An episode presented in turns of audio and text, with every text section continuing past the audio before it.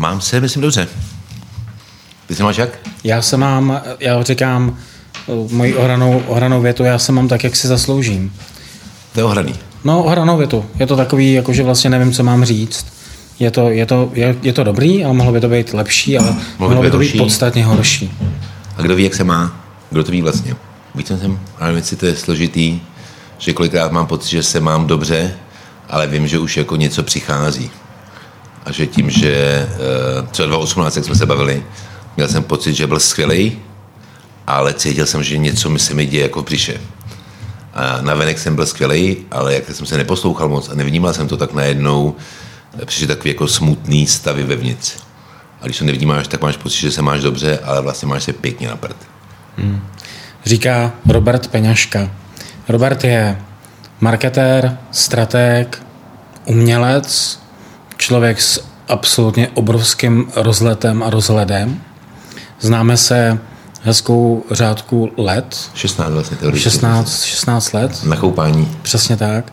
A e, já si Roberta vlastně hrozně, hrozně vážím, protože jsme měli možnost spolu i dělat věci a je to pro mě člověk, který e, a vážím si toho, že přijal do- do- pozvání do tohohle z toho podcastu. Takže začíná MH Minutes číslo 2. Roberta, vítám a moc děkuju.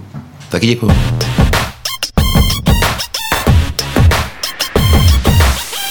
Super. A já teda s dovolením vrátím se k tomu, jak jsme začali, když byl rok 2018 špatný, jaký je pro tebe rok 2020? A 2020 je jiný. Uh, nedokážu říct, jestli je špatný. Uh, je úplně jiný. V něčem vlastně uh, hezký a něco si z toho roku užívám a v něčem je takový nehezký bych řekl. Je hodně, musím říct, že třeba hodně je intenzivně jako vnitřní. Že 2020 je pro mě hodně ten rok prožívám vevnitř spíš než venku. Jako vnitřní, nemyslím teďka v home officeu, eh, v bytě, ale jako v sobě. Že ten 2020 je takový jako zajímavý vnitřní rok. Změnil se pracovně, jako, jako i náplní práce? Co děláte a čemu se věnujete, nebo věnuješ ty? Vinači? Mm, jo, tohle je ten, vždycky jedu. Uh, mm, uh, To, to je pohodě, to klidně, to je, to je úplně v ale já přemýšlím nahlas a s otevřenou pusou a potřebuju, tím to potřebuji jako formulovat. Tam jsem si našel pro to vysvětlení dobrý. Uh, to ti pak když tak řeknu, ale myslím, že zrychlil uh, to vlastně, co jsme chtěli už dřív uh, zrychlit, akorát jsme třeba na to nenašli odvahu. To znamená, je nás trošičku míň a fokusujeme se na ty věci, které doopravdy dělat chceme. A v tom se to výrazně, myslím, posunulo.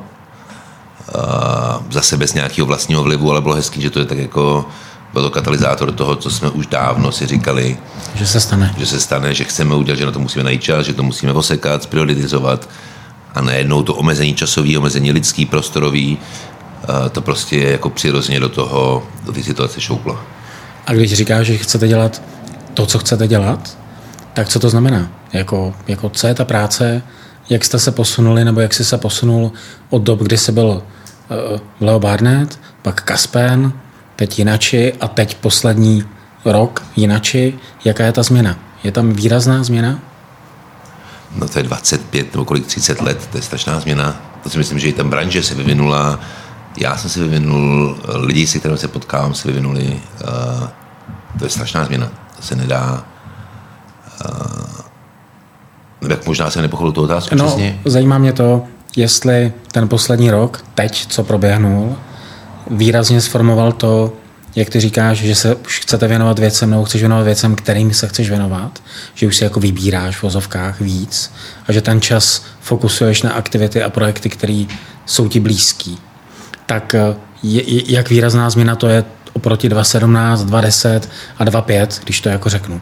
Jestli se to změnilo z pohledu branže, z pohledu těch projektů, samozřejmě je tady i otázka toho, kam se marketing posunul za 20 let, což je úplně brutální. To je, včera, když jsme si volali, tak jsme si říkali automatizace, robotizace a všechny tyhle věci, které jsou na jednu stranu strašný pomocník, ale může to být i ošklivý pán. A tak jak to jako vnímáš tohle? Tak, tak, tak byla položená otázka, možná špatně. Ne, uh, rozumím, uh, asi... Ono samozřejmě jedna věc je, když jsi dlouho v nějaký branži, tak se ti líp hledáš ty sám. To znamená, co tě doopravdy baví, jedna věc, protože to je podle mě jako podmínka nutná pro to, aby si dělal to, kde přidáš hodnotu. A já to beru strašně osobně, ten biznis. Bohužel, bohudík, někdy to je plus, někdy to je minus, takže tomu musím strašně věřit a pak tomu propadnu. A e, zjišťuju, že dneska už e, fakt můžu doopravdy přidat hodnotu na projektech, kde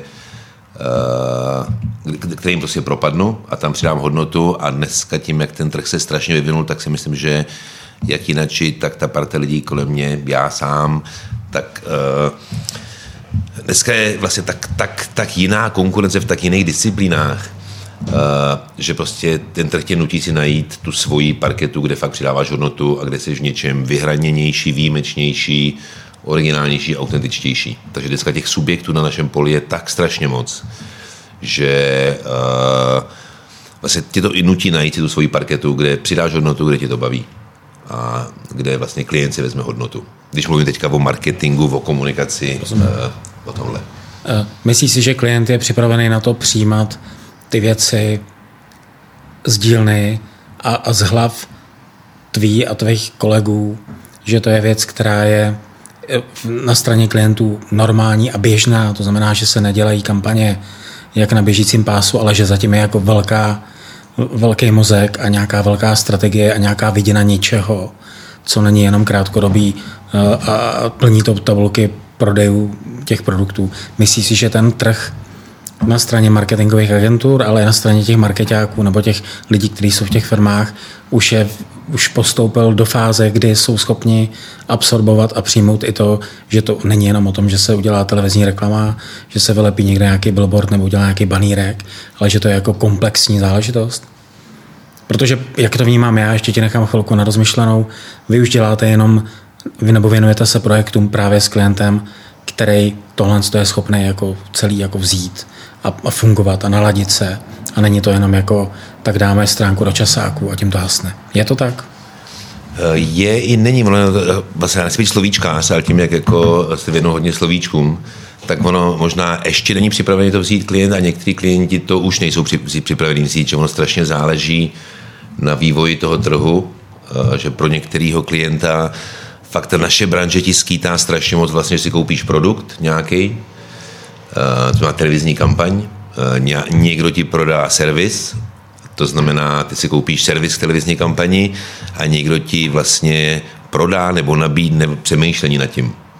A já si myslím, že my jsme hodně dneska spíš jako uh, butiková právní firma, know-how parta, která ti pomáhá s tím, jak narůst svůj biznis a ten nástroj, kterým narůstáš, je samozřejmě značka. A nejsme už uh, vlastně schopní poskytnout v dobré ceně, v dobrém času servis vlastně uh, toho, uh, vlastně toho servisního odservisování klasických, klasických třeba produkce televizní. Dneska už máš tolik subjektů, jak televizních produkcí, které jsou samostatní, které jsou kreativní, tak agentury, které to dělají in-house, tak malých part, eh, tak třeba Vis Filip. Prostě dneska už ti udělá jako produkci strašně moc lidí. Mm-hmm. A tam vlastně naše parketa není a klient, který schání vyloženě produkci, tam nemáme co nabídnout, nebo pomůžeme doporučit někoho na základě zkušeností, ale vlastně já jsem vždycky, i v Leu to tak bylo podobný, Protože v Leu, když jsme si říkali, že chceme dělat kreativní reklamu ještě na začátku, tak Leo Barnet nebyl pro každého klienta. A vlastně chodili tam klienti, kteří chtěli vyloženě kreativní agenturu, převěřili, že kreativita prodává. Když jsme rozjížděli s partňákem se Zdenkem Kaspen, tak jsme si říkali, že vlastně nás uh, štve, že český značky nedostávají takovou podporu a fokus jako zahraniční. Takže třeba Kaspen jsme vyloženě rozjížděli s tím fokusem, že chceme se věnovat českým značkám. Takže tam bylo, ty eh, vtipy byly hodně český, ten postoj byl hodně český, takže třeba nějaká mezinárodní eh, banka, eh, komerční banka Societe Generale by asi nepřišla do Kaspenu.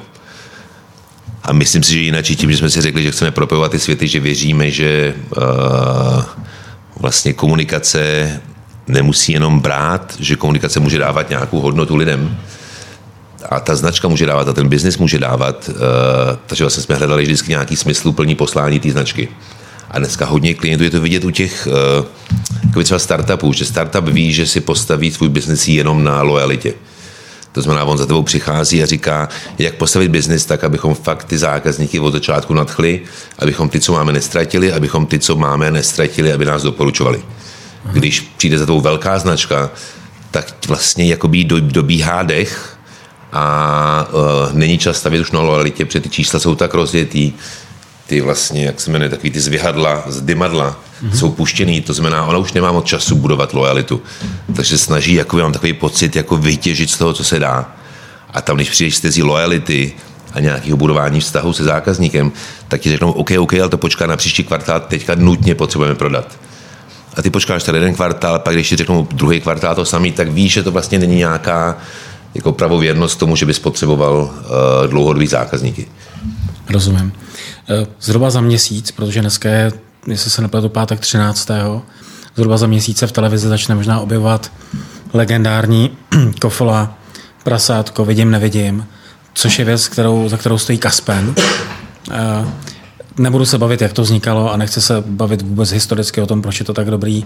Zajímá mě nicméně věc, o který přemýšlím každý rok a je to podle mě cíl a snaha všech marketáků nebo všech značek udělat takovou ikonickou věc, která se potáhne a vznikne něco nového zase na dalších 20 let, aby lidi říkali, je, to je hezký, to chci, to se mi líbí, to je milý. Eh, myslíš si, že ta doba 21. století, rok 2021-2020, umožňuje, aby něco takhle ikonického vzniklo? Jestli vůbec, jako co, co, co je ingredience pro to, aby taková věc se podařila? Neexistuje na to určitě žádný eh, recept, jenom kdyby ty si jako o tom teďka minutu přemýšlel, existuje, nebo to je věc, která fakt se stane... Recept není na nic, recept jako je na svíčkovou. Ne, ne, ne, to ne, recept není, ale víš, eh, myslím, jako, jako Vím, že... jak rozumím. Já jsem, že to prvotní, co je potřeba, je vlastně nemít vůbec žádný záměr, že tohle se stane. A že zapomeneš na záměr, eh, častokrát třeba byla prdel, eh, častokrát za náma ještě vinači chodili klienti a řekli, prosím vás, udělejte nám kofolu. Aha, aha. Nebo chodili klienti a řekli, my jsme, tak, my jsme parádní, prostě virální video ale uh, to nejde. To nejde, to je, když na to někdo přijde, prosím vás, já chci zbohatnout. Mm-hmm. To se stane jako výsledek něčeho, když to děláš dobře, když to děláš poctivě, když to děláš správně, když to děláš dlouhodobě. To znamená, u Kofoli vůbec nebyl ten záměr vytvořit uh, legendární vánoční kampaň, ale bylo přijít se s dobrou vánoční kampaní.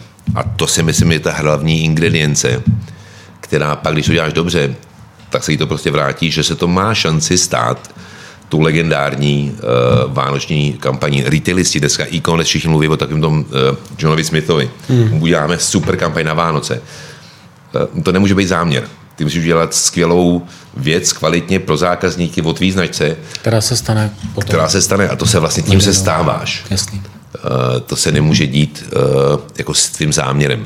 Když já nechci, uh, nechci působit chytře, mě třeba přijde ta korona to strašně zrychlila, že na všechno byly recepty, uh-huh na všechno byly nějaký manuály. Mm-hmm. Všichni věděli, ale najednou jakoby někdo vypl uh, ten receptní přístup a najednou, co teda budu dělat? A kdyby se schoval k zákazníkům stejně dobře správně, tak ti jedno, jestli přijde korona nebo nepřijde. A najednou si myslím, že spousta firm zjišťuje, že nemá kontrolu nad tím receptem a musí přehodnotit stejně jako lidi vlastně, co je ten správný přístup, co je ta ingredience, než ten recept asi. Tomu rozumím a je to vlastně hezky řečený. Ty si to naznačil, já se na to zeptám úplně napřímo. Marketing. Co je jako marketing pro Roberta teďka na konci roku 2020? Kdybys to měl definovat. Co je to marketing? Co je to marketing? No. Podle mě to je vlastně stejný otázka, vlastně, že se ten obsah se možná mění. Marketing podle mě vždycky bylo, jak přistupuju eh, k trhu. A teďka k trhu je pro mě strašně spravedlivý slovo. Trh, to je strašně pro mě makro. Eh, je to o tom, jak přistupuju jako k zákazníkům, jak přistupuju k té své firmě, eh, která, kterou beru vlastně za zákazníkem. Takže marketing je, že já vstupuji, já penetruju. Mně se třeba líbí v tom, jak se jmenoval David Data, myslím, že vlastně říká, že na chlapovi uh, vlastně třeba sexualita a uh, energie chlapa je strašně spojená s penetrací. Uh, že to, jak vstoupí chlap do místnosti, vstup, to, jak vstupuje při intimním aktu, tak ten vstup, ta penetrace jako taková vlastně strašně popisuje tu jeho energii. A mně vlastně přijde, že marketing není nic jiného než penetrace do života lidí. A teďka ta penetrace může být agresivní, ta může být zákezná, ta může být jakákoliv. Myslím, že co se týká obsahu, tak marketing dneska už je vlastně spíš, to vnímám, že tam je strašně silný jako uh, přehršel, marketing jakoby přehršel ten obsah i kontroverzní postoj. Dneska to cítím, že to jsou vlastně spíš je to marketing myšlenek než produktů. Dneska často, když jsi výrobce bot, tak se ti ptají, co si myslíš o grejtě a musíš mít postoj k tomu, co se děje v tom celém uh, jako světoběhu. Spíš než aby si řekl, no já dělám super boty a nezlobte se mě, Greta fakt nezajímá. A dneska vlastně marketing a ta společnost je nutí, aby si se vyjadřoval k uh, uhlíkovým stopám, aby se vyjadřoval ke Karabachu. A to mi přijde, že vlastně se to, na jednu stranu mi to přijde strašně uh, nesprávný, mít ten nárok na firmy, na druhou stranu mi přijde hezký, že se přijala ta společenská role firm a biznesu, že vlastně biznis má fakt dopad.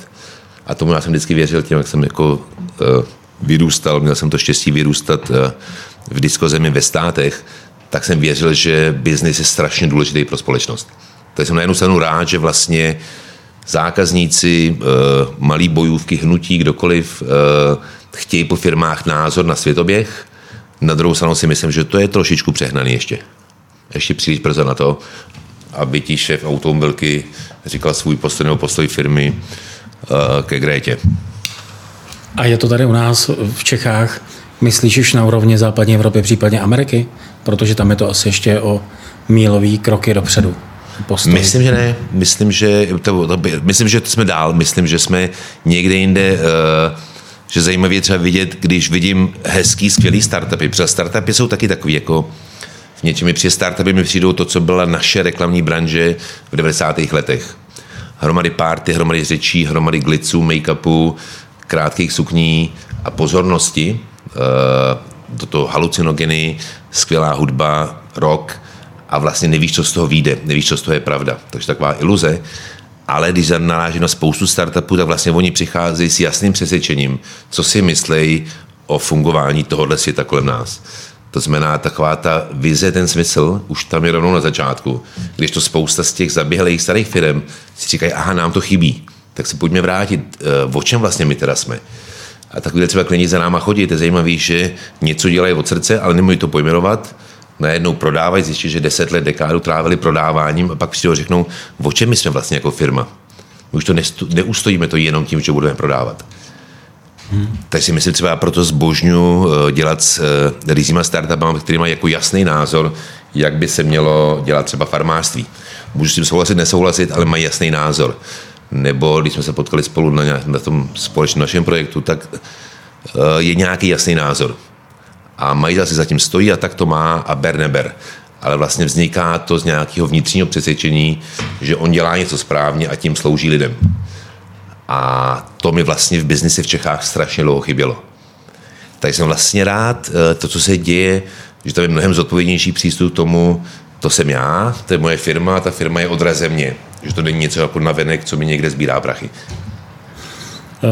Eh, jsi zmínil ten projekt, který děláme společně, nebudem říkat detail, ale to je věc, věc, kterou už ty rezonuje docela dlouho. Slychávám ji, že to není vždycky o taktice nebo o, o mediatypu koncovém, to je potom jenom nástroj, jak tu věc dostat k lidem.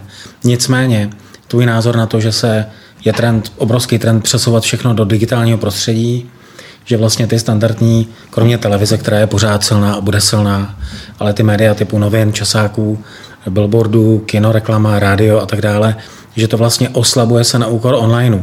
Myslíš si, že to je věc a trend, který vydrží, nebo to fakt zničí ty standardní staromilecký typy médií, nebo naopak lidi přijdou na to, že to pořád má něco do sebe. Já jsem třeba ta, ten případ třetí, kde pro mě ty outdoory a ty, ty standardní nosiče jsou jako něco, co, co je možná i silnější než online. Jak na to nahlížíš? Ty, to je zase několik pro mě otázek. Ty vždycky máš komplexní pohled, komplexní otázku a ono to jako, uh, nevím vlastně, pro mě uh, online na jednu stranu je spása, uh, že se informace mnohem rychleji dostávají k lidem, než by se dostali. Na druhou stranu je to pro mě vlastně náběh na direkt, na, vlastně na smrt, že si nabíháš na vidle, protože těch informací je tolik, že to vlastně, proč jdeš za informacemi, aby si udělal jasno, proč jdeš za médiem nějakým, aby se jasno, tak uh, vlastně to se úplně ztrácí. Dneska si myslím, že pod tou přehršlí informací se lidi naprosto ztrácejí. Že těch informací je tolik, že si v tom nedokážeš uh, udělat vlastně pořádek. Uh, co mi nezarazilo teďka poprvé vlastně v historii, jsem, to byl takový smutný moment během korony, kdy jsem koukal na tu první vlnu a poprvé v historii začali lidi na prvním místě věřit sociálním médiím víc než přátelům a rodině. Mm-hmm. Tam se vždycky dělá taková ta jako trustworthiness, čemu věřím, eh, kamarádi, eh, blízký, rodina, sociální média a tak dále, odborníci, stát a vždycky to byly na prvním místě byli eh, kamarádi, rodina, přátelé, blízcí. Reklama byla někde vzadu až, a, nebo placené formy byly vzadu a teďka poprvé se stalo, že to byly sociální média. To znamená, ty věříš sociálním médiím víc, přepodezíráš i to, že už těch informací jako mohlo být tolik, že by třeba brácha se mohl něco jiného, takže ty začínáš se napojovat na sociální média, na svý zdroje a tam hledáš pravdu. To mi přijde vlastně uh, ten, ten protipol toho, že každý má přístup k té informaci a co mi přijde, že to bude z hlediska mediálního, spousta lidí věřím a už to dneska vidět, že vlastně vypínají a vlastně ty si nevšímáš té banerové reklamy na internetu. Ona může být skvěle cílená, ale ty potřebuješ tolikrát zopakovat, že ji nakonec v tom jako z opakování se ti stane naprosto neúčinnou, protože ty si ji nevšimneš. Když, když pojedeš kolem jednoho billboardu, tak si ho všimneš. Když budu mít časák pro pět tisíc lidí, který ti kurátoruje informace, to znamená, já si budu chtít najít, teďka jsem narazil na Delayed Gratification časopis, mm-hmm ty narazíš na nějaký dobrý časopis, tak se na něj podíváš, tam třeba reklama není, tak jsem řekl možná blbý případ, ale to je jedno, ale já jim uvěřím mm-hmm. a najednou ta reklama, která bude mít tam, bude mít mnohem větší váhu i při jednom zopakování, nebudu muset jít nějaký 3 plus, eh, kolikrát to budu zobrazovat, ale ty si toho vůbec všimneš. Takže si myslím, to, co jsme mluvili, eh, vlastně je to takový kivadlo eh, do jisté míry, protože to bylo vždycky v médiích. Byly rádia, pak šly televize a mizelo rádio, zmizelo, ale nezmizelo. Myslím, že třeba print pořád zůstane, myslím, že online bude, ale třeba za náma chodí klienti, taky krásný, že vlastně oni používali internet jako, že ti vyběhne jako hromada někým, nějakým případě zlejch psů jako na trh, mm-hmm. mají kabáty a tady mají pověšený ty produkty a vlastně honí lidi jako multilevel marketing. Jako obchodáci vlastně říkali, internet nám nažene trafik. Jestli ti má internet hnát trafik, kamaráde, tak je to strašně divný jako business model. Že ti nažene trafik lidí, takže ty je buď zblbneš, kolikrát máš, že počítají s takovou tou chybou, že ten banner je takový, že ty uděláš chybu kliku a proklikneš na tu stránku. Takže vlastně ten internet byl používaný na nahánění obchodních příležitostí. A ten klient za nám přišel a říká, no, já nechci zmiňovat uh, velký hráč, mimochodem, český, česká firma a velký hráč i světově, a říká, nám se strašně prodražilo uh, vlastně to, aby se lidi dostali k nám na stránku, tím pádem se nám prodražil produkt, protože my ty lidi naháníme, ale oni za náma nechodí organicky. Oni si nenapíšou www.martinhošek.com, abychom, my máme takovou, jakoby, takový vztah s nimi, to znamená, oni musí přes různý přeprodejce, zprostředkovatele, teďka vidím jakoby ten šedivý černý trh, mm-hmm. který řekne, hele, pojď, tak znáš hoška, tady máš voucher na hoška, zkus si koupit hoška. A vlastně tam pobíhá hromady obchodních agentů, který je nutí jako zákazníka, aby si klikl na martinhošek.com. Každý si vezme jakoby kat z toho a najednou ty dostaneš zákazníka, který je úplně voholený, unavený na prdlej, ale už tam s tím voucherem se nemá co dělat. A tohle si myslím, že tam vlastně tohle musí skončit, protože firmy vidí dneska, že naráží vlastně na nějaký práh jakoby profitability. Že když dáš všechny těm jako prostředníkům dáš uh, procento ze svých prodejů, tak vlastně se ti nemůže vrátit. Takže firmy třeba za náma chodíte sranda, který leta dělali, říkají, hele, my se potřebujeme vrátit tomu, že ta značka něco znamená a že musí být nějaký vztah se značkou. To je jasný. Já teďka možná půjdu konkrétně do, do oblasti nebo do otázek a já jsem se tě na to vlastně nikdy nezeptal a moc by mě to zajímalo. Ne kvůli lidem, co to poslouchají, ale i kvůli mě. Za těch 20, 25 let, co jsi jako v branži, což je jako dlouhá řádka let, co tě jako nejvíc ovlivnilo, že jsi si v jeden okamžik řekl, nebo jestli vůbec je tam nějaká jedna věc zlomová, která, která tě jako nastavila to přemýšlení o tom, jak to dělat tak, jak to teďka děláš a myslíš si, že by to mělo být. Ať už to byl člověk, kampaň, klient, knížka, film, je něco takového, co tě jako nasměrovalo?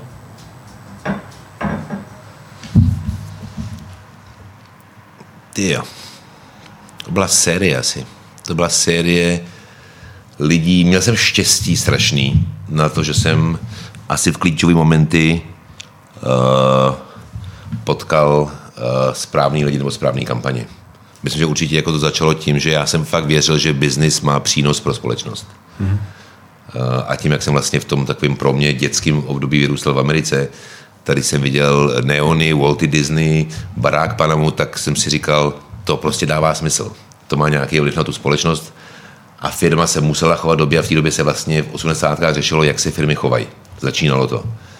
A pak jsem tady narazil vlastně poprvé na takový ty 90. let, tady jsem se musel rozhodovat, co dělat, tak tady byly bankovnictví, účetnictví, finance, management consultancy a mě lákal ten západní svět a přišla mi reklama jako nejblíž mě, protože mm. mi zakázali jít na konzervatoř, nemohl jsem tancovat, tak jsem si říkal, tak to je jako pro mě asi nějaký eh, jako mix umění a biznisu. A pak jsem potkal Josefa Havelku, který jasně mi nastavil standard, jak se to musí k tomu poctivě přistupovat. Že prostě firmy tady musí dělat správné věci, musíš to vymýšlet za ně dobře a najednou si říkám, aha, tak to je řemeslo. To normálně musí být profík. A když jsem si prošel tím letím obdobím Lea, tak jsem najednou si spočítal, že firmy, které jsou velký, jsou vlastně eh, jako zvýhodněný oproti těm, kteří jsou malí. Přeplácu, my jsme řešili třeba Vitanu a Vitana platila násobně víc za jeden grb, mm-hmm. Než platila třeba cizí firma. Mm-hmm. Byla větší a byla objemovější. Já si říkám, to není přece fér, aby česká firma, když je menší, platila víc. Jasně je to nějaký jakoby bariéra vstupu na trh, mm-hmm. jsi velký, ale proč by ty, co stoupili dřív, eh, měli mít takovýhle výhody. Takže vlastně s tím jsme zakládali Kaspen, že říkáme, počkej, sice český firmy musí platit víc za ty média, ale tím pádem z těch médií musí dostat víc. To znamená, my musíme přistoupit s tou kreativitou tak, aby ten jeden tvůj grb smazal tři grby uh, konkurence, která se to koupí levněji. A pak už ten vlastně vývoj šel po nějakém smyslu, kdy si říkám, proč vojebávat zákazníka a vlastně ho tahat někam a pak mu říct, haha, to je ta značka, tak rovnou s tím hrají fair hru, převidíš, jak se ti biznisově dlouhodobě vrací, že jsi uh, férovej. Nezapomenu nikdy jiná jako uh, naši předešlou zkušenost, když Štěpán Eh, zvedne klientovi telefon a říká, proč byste měl uh, vlastně řešit storno. Jasně. jste náš klient a ty vidíš, že se ti vyplácí biznisově budovat dlouhodobý vztah, že vlastně jediný, co máš, je to jméno, reputace. Tak se choví slušně, dávej servis a lidi přijdou. A když jdeš potom, tak zjistíš, že vlastně ta reklama, ne reklama samotná, ale ty lidi v ní, stejně jako v každý branži, si najdou zkratky, eh, obezličky, cestičky, někdy tě rozbrečej, někdy tě jako zatlačej, Uh, někdy, klas... tě, někdy tě očuraj. Někdy tě očuraj, ale vlastně je to manipulace lidí, když je to ve špatných, zlejch rukou. Hmm. Tak jsem vlastně se snažil, zase samozřejmě se svojí plnou utopistickou naivitou a idealismem, hledat ten model dodávání, vlastně marketování značek, uh, produktů, zboží lidem, tak, aby ten celý stack byl fair nastavený. A proto si myslím, že jsem skončil zatím někde u toho uh, obsahu, že si myslím, že ten jako obsah jako takový, to znamená nějaký content, uh, jak značka komunikuje, a on je taky zprofanový slovo, content je taky blbý název, ale že vlastně ta značka si vytváří dlouhodobý vztah. To je hezky řečený. A máš tam něco, dobře, teďka, teďka teda máš pojmenovaný to, že vytváříš strategii budování vztahu zákazník versus značka. To je jako hodně to, co tam rezonuje u tebe, je něco, kam by se chtěl ještě posunout? Jako něco, co třeba si říkáš vzadu, že kromě toho, že budu vydávat časopisky, knížky, točit filmy, dělat umění, tak pořád ještě v tom marketingu něco, co ty bys si chtěl ještě pokořit. Nevím, co to může být, ale jenom se na to ptám, jestli něco takového existuje. Mm, jako, eh, nepřemýšlím nad tím, že nevím všechno, co by se dalo pokořit. To znamená, vymyslím jenom to, co vím, ale když zjišťuji, když jako narážím pořád na nové věci, tak jsem včera ještě o nich neviděl. Hmm. Mě fascinují. Takže co si myslím, je třeba pro mě krásná věta článku, uh, myslím, že to byl Wired, nevím, psali o doktor Bronner, uh, a doktor Bronner nedá jedinou korunu na reklamu. Doktor Bronner dává 10% do vlastně, dneska bychom řekli trapně CSR, ale já bych řekl, to je ta podstata toho biznesu, který děláš. To znamená do uh, demonstrací proti fair trade, do placení právníků, jak má fungovat fair trade, do vlastně etablování biznesu, biznesových standard a neutrácí jedinou korunu za reklamu, korunu za reklamu. A mně přijde, že tohle by byl můj nějaký ideál, vlastně vybudovat značku, značky, uh, který by nemuseli s placenou formou o sobě mluvit, mm-hmm ale mluvili by tím, co dělají. A bylo by to v přímé návaznosti na ten jejich produkt. Takže kdybych řekl třeba nějaký svůj sen, na ten mám prachy, ale třeba si udělat nějaký venture fond, kde by byly jenom značky, které to chtějí dělat s tím, že nedají ani korunu do reklamy.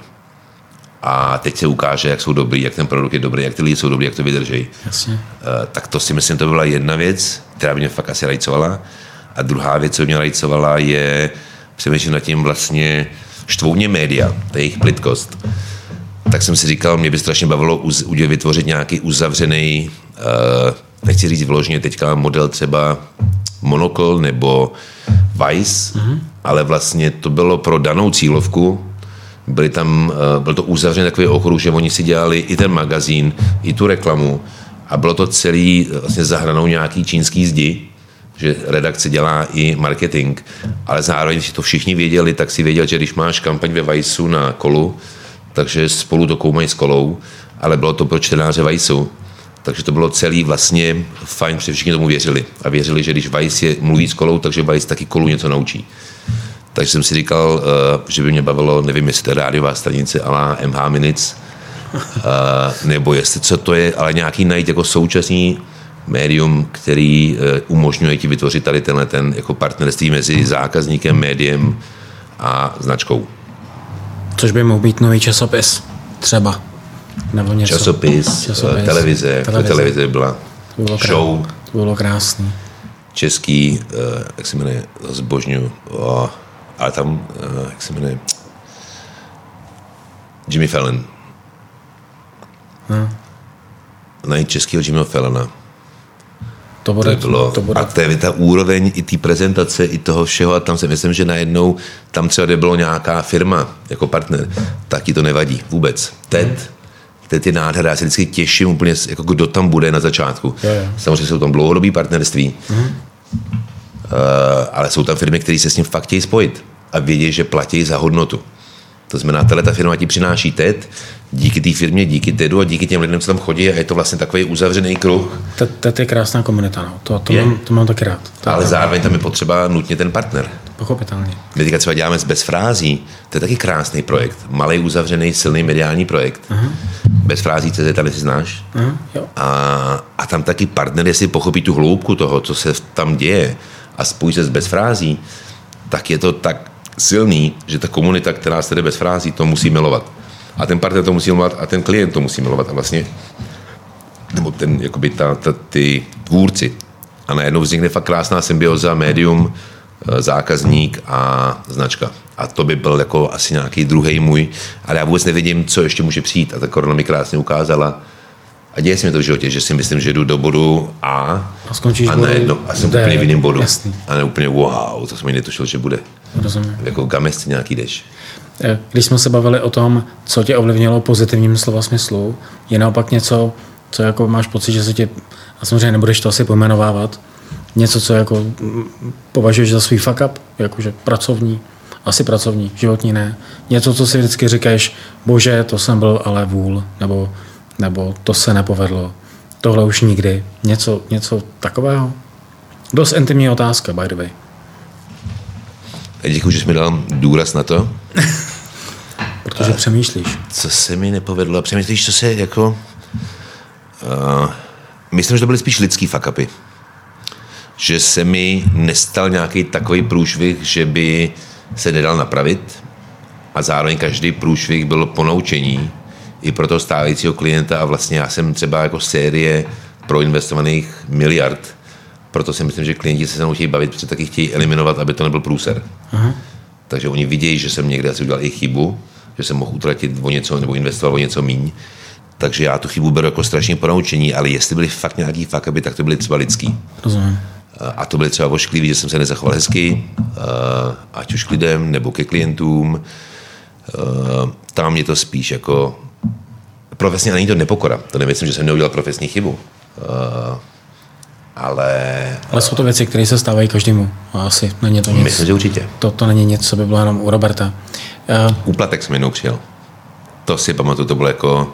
Tak to je doznání, tak to je krásný. A vrátil se? Vrátil. Ne? To už bylo ještě horší, to bylo trapnější. A musel jsem to probolet. Nemůžu říkat úplně detail. A bylo to tak banální a tak malý. věci na začátku kariéry, že jsem si říkal, tak tohle to kamaráde bolí.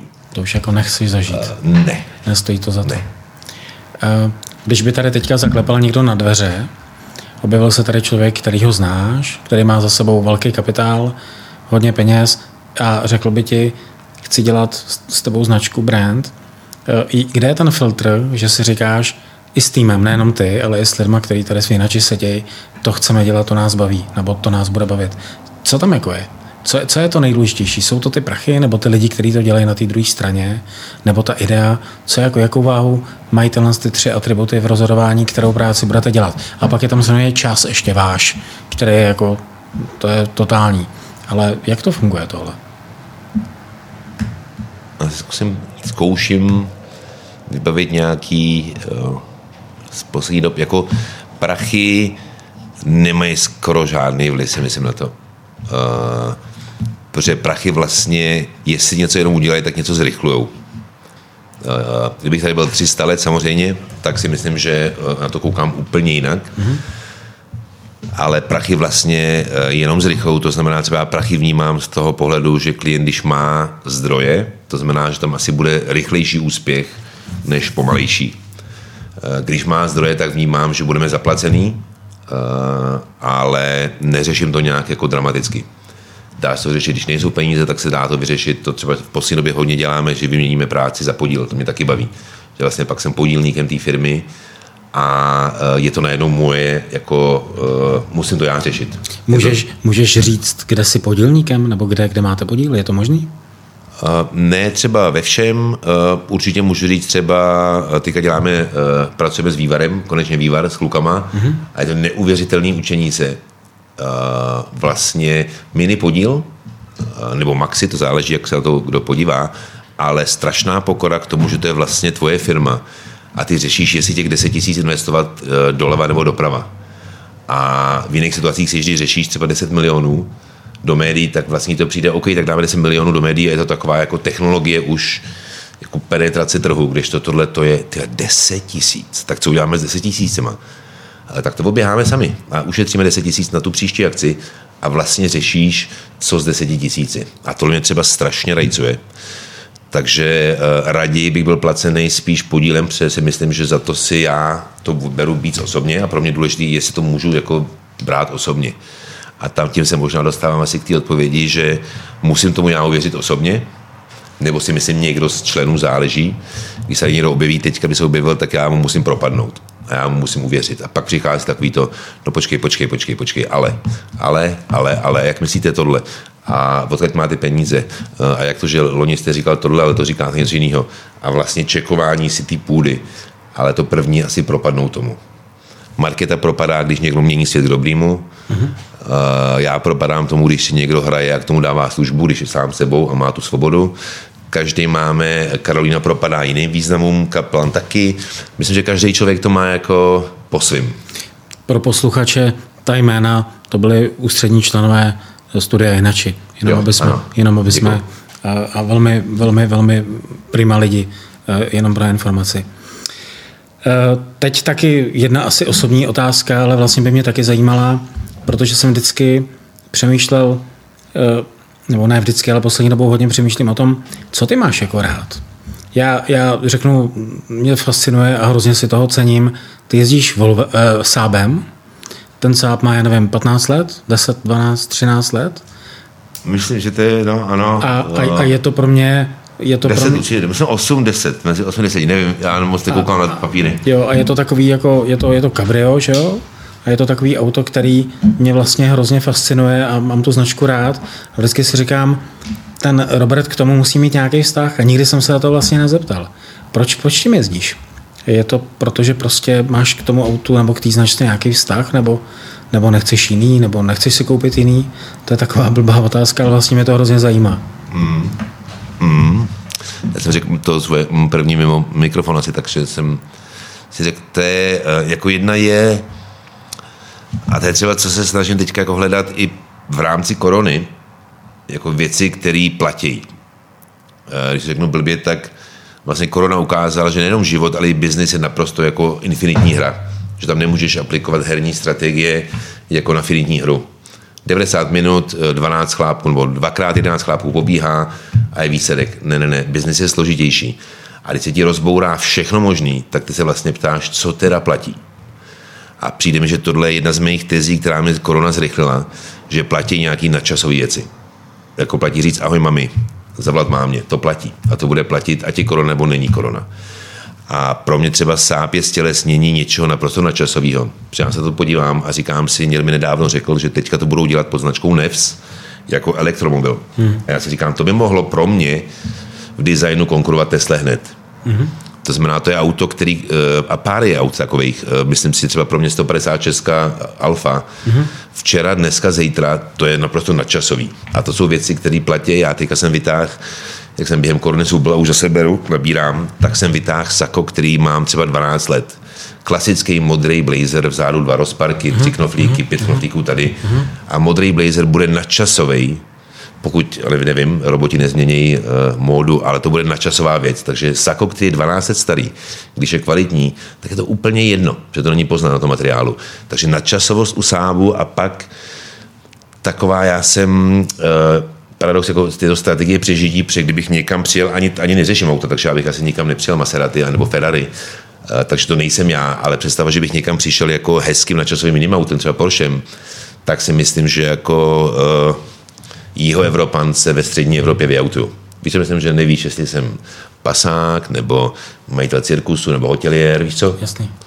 A ten sáp má takovou jako... A sáp jsem majitel knihovny, ginekolog, uh, já, no, solidní pán. Je to dobrý. Já jsem, když mi bylo 23 let, tak jsem přesvědčil mého tátu a ten mi počil peníze na sáp devítistovku. Wow. Koupil jsem si od nějakého pána za Prahou. Problém byl v tom, že to auto bylo tím, jak jsem tomu nerozuměl, koupil jsem si to z pouhého nadšení, že budu oblbovat děvčata. To, to bylo krásný, tak, ale bylo prolezlý strašně. A asi za půl roku se jako prolezlý hm, a špatný motor a vysypalo se, ale bylo to hrozně, bylo to hrozně krásný. A vlastně tou dobou jsem přičichl těm, těm starým věcem a mám to velmi podobný. Jakože já už asi jako do svého blazeru, který mám od svých 20 let nevejdu, ale mám ho doma. tak, taky, ale, mám, taky. Ale, ale mám ho doma. Je to prostě Aquascue, ten britský blazer, zlatý knoflíky, nádherný, je v takovém pytli. Je to prostě boží. A to jsou jako věci, které jako budou pořád a, a ty věci, ty hodnoty, to je to, co do těch značek asi vyvracíte na zpátek, aby si, aby si ty lidi to uvědomili, protože oni, budou, oni přetrvají. To, že někdo má jiný mobil, jiný auto, jiný všechno technologie, tak to vlastně jako se nezničí. Téma asi, který bychom měli taky otevřít a je hrozně zajímavý, ty, ty jsi se založením Jinači začal vlastně být nejenom kreativcem a strategem, ale zároveň i vydavatelem. Máte za sebou několik velmi zajímavých titulů, ať už knih, anebo, nebo Magnus magazínu, který jako Jinači spolu vydává nebo, nebo tvoří ten obsah pro JNT banku. A jak, proč knížky? Jako v téhle době kde je toho tolik, jak ty si řekl, kde každý den vychází 30 titulů knih, což jsem se dozvěděl někde teďka minulý měsíc. Každý týden, každý den, jo? Každý den vychází tolik knížek. 30 krát 300, no, vychá, vych, no, podle mě vy, vychází tisíc titulů měsíčně zhruba. Je to fakt brutální. A nejenom samozřejmě velký knihy, ale i menší. Jak, jako knížka je hodnota, já samozřejmě ty knihy, které vy jste vydali, já je mám, jsou úžasně udělaný, zároveň to považuji, jsou nadčasový, takže se k ním budu vracet za 20 let a mít děti možná taky, ale je to strašně složitá jako disciplína. Jako, co si budeme namlouvat, udělat knížku, udělat letnou, to bylo hrozně náročný a zopakovat letnou na Braníku, Smíchově nebo na jiné části Prahy bude taky náročný. Asi to dotáhnete nebo budete dělat dál, ale jak, jak, jaký máš vztah k téhle aktivitě jinači? Protože ty jsi vydavatel. Najednou se posouváš z toho výrobce obsahu pro e, kampaně a klienty, najednou se sám sobě stáváš výrobcem svého obsahu, který se snažíš někam dodat. Jak je to důležitý v tom spektru aktivit, který máš a toho, co chceš jako tady nechat po sobě, jak je to důležitý, tahle věc? Hmm. Tak jako knihy, ty ještě nechat po sobě. Ty. Nevím, jestli nechat po sobě. Dobře, a tak který chceš... Jako... To si dostal, jako zase přemýšlím, který, jako, co který... vlastně chci nechat po sobě a jestli... To je špatně řečený, tak aby se ne, cítil konflikt. Abych se odtí, odtížil, ne, jako myslím, pro mě eh, knihy vždycky byly jako životě klíčový. Mm-hmm. Já, jak jsem byl jako uh, ve vrcholovém středisku, jako šachovým, tak uh, v té době ty si jako všechno si bral z knih. Já jsem si strašně navyk, ať už jako odborní knihy typu jako uh, encyklopedie, jako uh, zahájení, nebo příběhy o svých šachových hrdinech, to všechno bylo z knih. To znamená, já jsem vlastně propad knihám jako člověk uh, od dětství a pro mě kniha vlastně v té době, ve které dneska je, jako se vyskytuje vůbec obecně kniha, je prostor pro to být jako timeless, ve smyslu být jako mimo času, bez času, mm-hmm. neříct bez časí, protože ne, bez časí je fajn, nečasí čas, je špatně. Bez časí může být, to je hezký uh, jako to bez časí je strašně důležitý, protože tím, tím na sebe bereš tíhu, že to fakt musí být něčím významný. A jinak jako uh, vydávat knihy není tak náročný, uh, jako když máš template nějaký, tak se to vždycky jako nakreslíš a tak dále, ale je to fakt tlak na to, aby to byla dobrá věc protože u toho webu se ti to změní za týden. Za tím tou náturou toho webu, že prostě za týden už nečteš asi to, co bylo před týdnem, zároveň, že uh, ty to můžeš změnit druhý den a opravit všechno, to znamená, ty nemáš takový důraz na tu svoji disciplínu a na tu kvalitu, aby si tu možnost neměl. U té knihy to nemáš. Tam, když zjistíš chybu už ve vytištění, tak je to špatně. Když zjistíš, že to téma je blbý, tak je to špatně. To znamená, kniha vlastně pro mě musí reprezentovat něco významného, nadčasového, mimočasového. A uh, pro mě jako pro jinak je vlastně strašně důležitý tu cestu prodážet, sami se o tom učit, něco se naučit, protože si myslím, když si takový ten blbý syndrom other people's money, ty pořád děláš něco, když jsi v servisním biznise, v naší branži, tak pořád děláš za peníze druhých. Mm-hmm. A musíš k tomu přistupovat se strašným respektem, protože ono dát 100 tisíc do reklamy je fakt kumšt.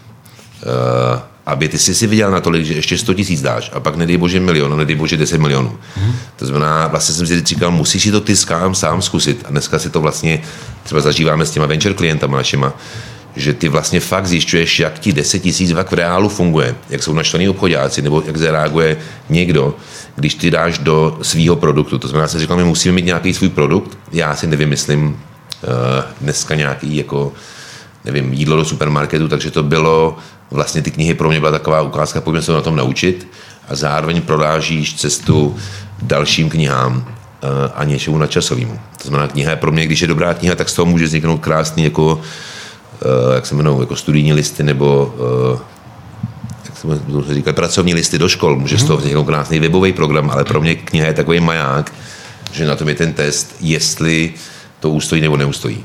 Máte teď knihu, na které pracujete? Jinači? Teďka dělám, uh, mám takový jako svůj sen, který není úplně kniha, uh, ale na tom trávím, myslím, relativně hodně času od začátku vlastně covidu, kdy mi to všechno si nějak seběhlo. Uh, a je to spíš taková, já tomu říkám, série vzdělávacích publikací. A to je vlastně, a možná to bude série knih, možná z toho bude nějaký jako magazín a periodikum, ale rád bych vlastně, co jsme zjistili, co je zajímavé, že dneska třeba nejvíc knih se prodává v oblasti, jako samozřejmě jsou uh, i beletrie, ale v takových těch jako životně stylových uh, oblastech se prodávají knihy, který, ze kterých ty se naučíš vlastně svoje první kroky. Takže plácnu, uh, řešili jsme tady něco s, uh, uh, s jednou expertkou, a takže třeba to bylo kolem jídla a ta debatabali se chceš naučit jako paleo, tak si koupíš nejdřív knížku a pak už jako referenci máš tu knížku a nebo jdeš uh, do jako na weby. Chceš pochopit styl Otalengyho, jak vaří, jak dělá lahůdky, tak se to naučíš z jedné knížky jeho, ale pak už ty recepty hledáš dál. Chceš se naučit, uh, jak si postavit svůj karavan, tak si koupíš knížku a pak si to vychytáváš. A teďka mluvím třeba o 35+, plus. Samozřejmě já nejsem reprezentant, kdy třeba Štěpán říká, že jeho mladý se celý skate naučil jako online, na YouTube. Mm-hmm. Uh, on se naučil se Krištof krásně skateovat z, jako z YouTube, což pro mě už je strašně daleko. Ale kde ten track strašně funguje, jsou takový to how to, naučit se něco, uh, nebo uh, foraging, tak jsem si koupil krásnou knížku vlastně o sběratelství uh, jako přírodních uh, ingrediencí, že si prostě vyrazíš na houby, uh, že si vyrazíš na lišejníky, a tohle se naučíš v knížce, tam mm. dostaneš ten kontext, ale pak už ty reference, ty různé mapy si stahuješ online. To znamená, já jsem si říkal, že bylo krásné udělat takovouhle vlastně sérii publikací, kde by se učil ty nové věci, které jsou důležité pro ten nadčasový život. Před některé věci podle mě se nezmění. Mm-hmm. A, a na tom teďka asi nejvíc času trávím. A kdy, kdy, kdy, kdy chceš vydat první? Kámoš mi říkal, že nesmím propásnout prosinec letošního roku. Já si myslím, že to nestihneš. Já to jsem říct Karolíně, Karolíně říká, počkej chvilku, počkej. Já si myslím, že to Eh, nestihneš. Rád bych, rád bych příští rok, tak ono to bude náročný, protože rád bych, aby to byl evropský projekt, aby to mělo evropskou redakci, Eh, takže to bude náročný z hlediska organizace, z hlediska nadšení, zapojení lidí, z hlediska financování. Budu určitě potřebovat nějaký jako eh, cizí kapitál, budu potřebovat najít nějaký dobrý ci lidi, Hledáš na to ty značky, které by se s tím propojily mimochodem? To, o čem jsme se Ještě bavili? ne. A myslíš si, že to bude i myslím, ten, že to bude dobrý. že to bude i ten use case? Já bych byl rád třeba, aby tam mohli inzerovat jenom značky, které fakt splňují nějaký kritéria na časovosti. Tak a to, je, to jsi mě strašně dobře nahrál. Eh, Mě by vlastně zajímalo, a pořád se okolo toho motám, jo, ale je to podle mě hrozně zajímavý. Existuje brand nebo značka, pro kterou by si chtěl dělat ještě někdy, jako, nebo ne někdy, ale pro kterou by si ještě chtěl dělat, kde, která kdyby tady zaklepala, tak bez ohledu na to, kdo zaklepe, s jakým budgetem, jestli to je z Ugandy, z Ameriky, z Ruska, nebo z Japonska, nebo z Čech, existuje brand, který máš tak rád, a značku tak rád, že bys chtěl někdy s nima něco udělat? Jednu. By si měl říct jedno jméno. Těžký. Já fakt, jako jsem říkal s tím záměrem té kofoly, já už eh, já nechci mít žádný záměr, že chci pro tuhle značku dělat, protože to mě strašně kroutí. Takže neexistuje taková značka a myslím si, že značka, kterou třeba dneska miluju, vlastně vůbec uh, Nedělá marketing. nedělá marketing nebo mě tam nepotřebuje. A já nemám co přidat. A strašně rád pomáhám značkám. Chtěl bych pomoct značkám, aby za pár let někdo řekl, tak s nima chci dělat. A to by byl asi můj sen, uh, narážet na značky, pomáhat firmám bez rozdílu, který mě baví, který vlastně pro ně bude za pár let někdo chtít strašně dělat. Uh, jako doktor Bronner nepotřebuje uh, vůbec jako marketing. Uh, Ezop nepotřebuje. Uh, nevím, Patagonie nepotřebuje. Jsou rozjetý, vědějí přesně jak a může stát, že budou mít uh, slabý rok v prodejích, ale to se stává každému. A to je to jediné, co vlastně oni pak musí řešit, protože tam je to zevnitř jasně nastavený. Uh, a tím nechci schodit jiný značky, ale myslím si, pro mě třeba taková ta teze, kdybych dělal dotazník pro značku, která by sem šla, nebo šla by do toho, do té série publikací, do toho evropského projektu, tak si říkám tři otázky, co jsi dělal včera, co děláš dneska a co budeš dělat zítra. A jenom mě zajímá vlastně, aby to byl člověk, který kouká na nějaký kořeny, na ten dnešek, ale zároveň má nějakou vizi do budoucna. Uh, a to mi přijde strašně důležitý. To je ten podle mě jako to mm-hmm. nadčasí, bezčasí, mimočasí, že vlastně ty přemýšlíš trošičku víc, než jenom na tu teďka další prodejní kampaň. Rozumím. Eh, Co si myslíš o politickém marketingu? Bereš politiku jako produkt? Nebo to je spíš posunutý víc do, do, do lobby a do zvládání Vůbec médií? nerozumím. Upřímně bych řekl pravdu, tak můžu si myslet, co chci, ale moc tomu nerozumím, propadám jako klasický, tak jak, jak si věci beru osobně, mm-hmm. tak propadám uh, strašně náladám. Zajímavý teďka pro mě byla Amerika, kdy vlastně já jsem byl strašně, jsem se smál v dobrým Američanům, že si zasloužili Trumpa. Uh, protože on je fakt jako šašek, zároveň showman. A strašně jsem jim přál, aby něco takhle neuchopitelného měli oni, když to mají, jako v Evropě to je běžný. V Evropě máš Johnsony, máš Zemany. uh, Macrony, Zemany, jako mm. jsou to naprosto, mm. a tam, že si to někdo dovolí, tak tam mi to přišlo jako, uh, tak tady to máte, za ty všechny keci a moralizování. Mm. A zároveň musím říct, že celý jsem poslouchal spoustu lidí, tak jsem ne na Trumpa, ale na to, co on reprezentuje, musel změnit názor. A- A já bych třeba letos nevěděl, jestli si zvolit, jestli mám zvolit třeba uh, Bidena, který mi přijde jako osobnostně slabý, ale proč by měl někdo volit osobnost, já taky nevím. Ale podle mě asi prezident Spojených států musí být osobnost a já mu musím věřit, že to dotáhne. Zároveň, kdybych volil jako podle osobnosti, tak volím Trumpa, ale je to něco, co je tak jako bytostně jako neslučitelný mm-hmm. s tím, kdo já bych si dokázal představit, že je americký prezident. I když mi přišlo vtipný, že chce koupit jako Grónsko.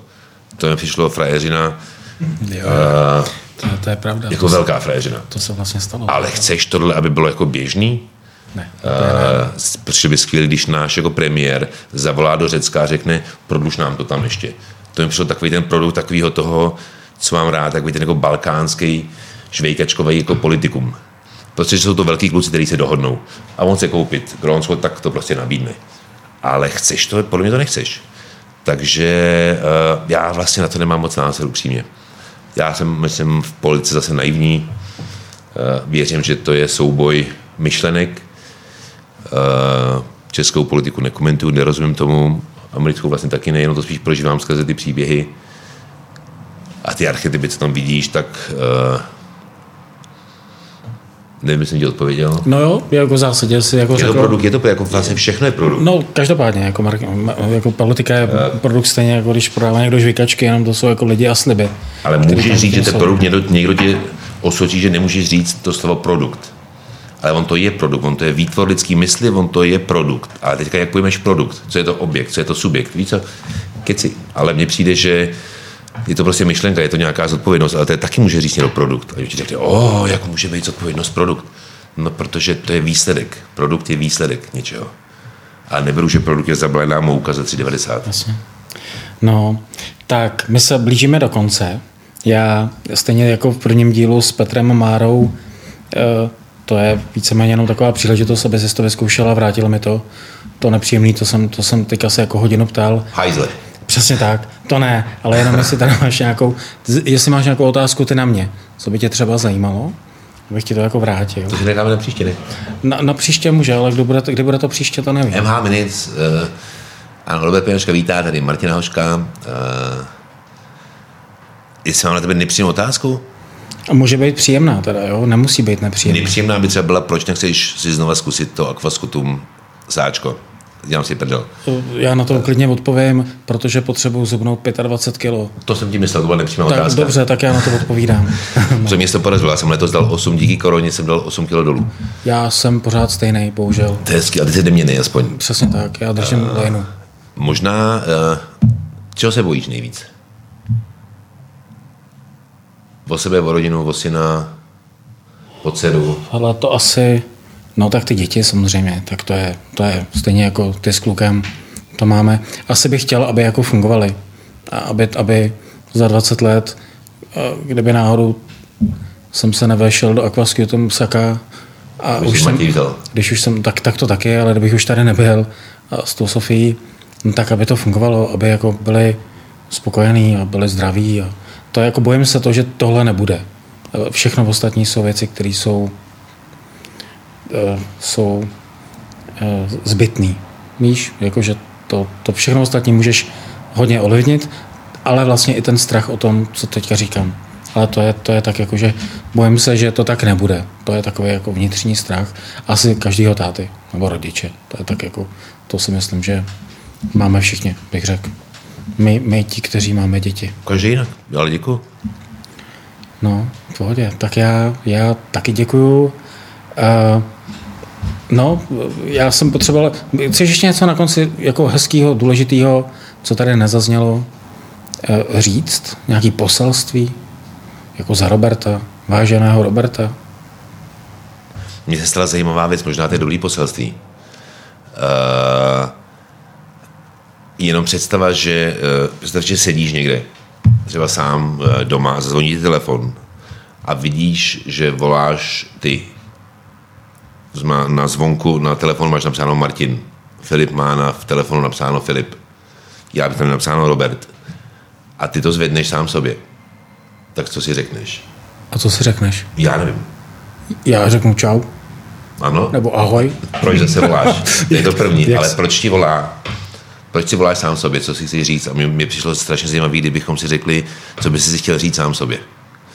Je to pro mě jako jiný úhel pohledu, než se podívat do zrcadla, ale tam nemluvíš. Dneska jsme všichni zvyklí zvedat telefony a řekneš, zavlátíš žena, řekneš, uh, prosím tě, můžeš zavolat později? Uh, řekl by si sám sobě, že zavoláš později a rozmyslel by si to, ale proč by, si, proč by volal Hošek Hoškovi? Jenom možná, kdyby si jako lidi řekli, teďka v té době, co by si chtěli říct sami sobě, to by mě bavilo. Krása. Říká Robert Peňaška. Roberte, krásný. Moc děkuju. Ať Děkuju. Máš, ať máš hezký zbytek tohle roku a ještě hezčí rok 2021 a slibuju, že v roce 2022 pokud bude ještě existovat Hošek, Peňažka a pořád MH Minutes, Tak si vezmeš to sako. tak si vezmu to sako, dobře, ale za druhé, že se tady zase třeba potkáme a řekneme si něco dalšího. Přeju, aby existoval. Děkuji. Děkuji moc, hezký. Taky, díky. Díky.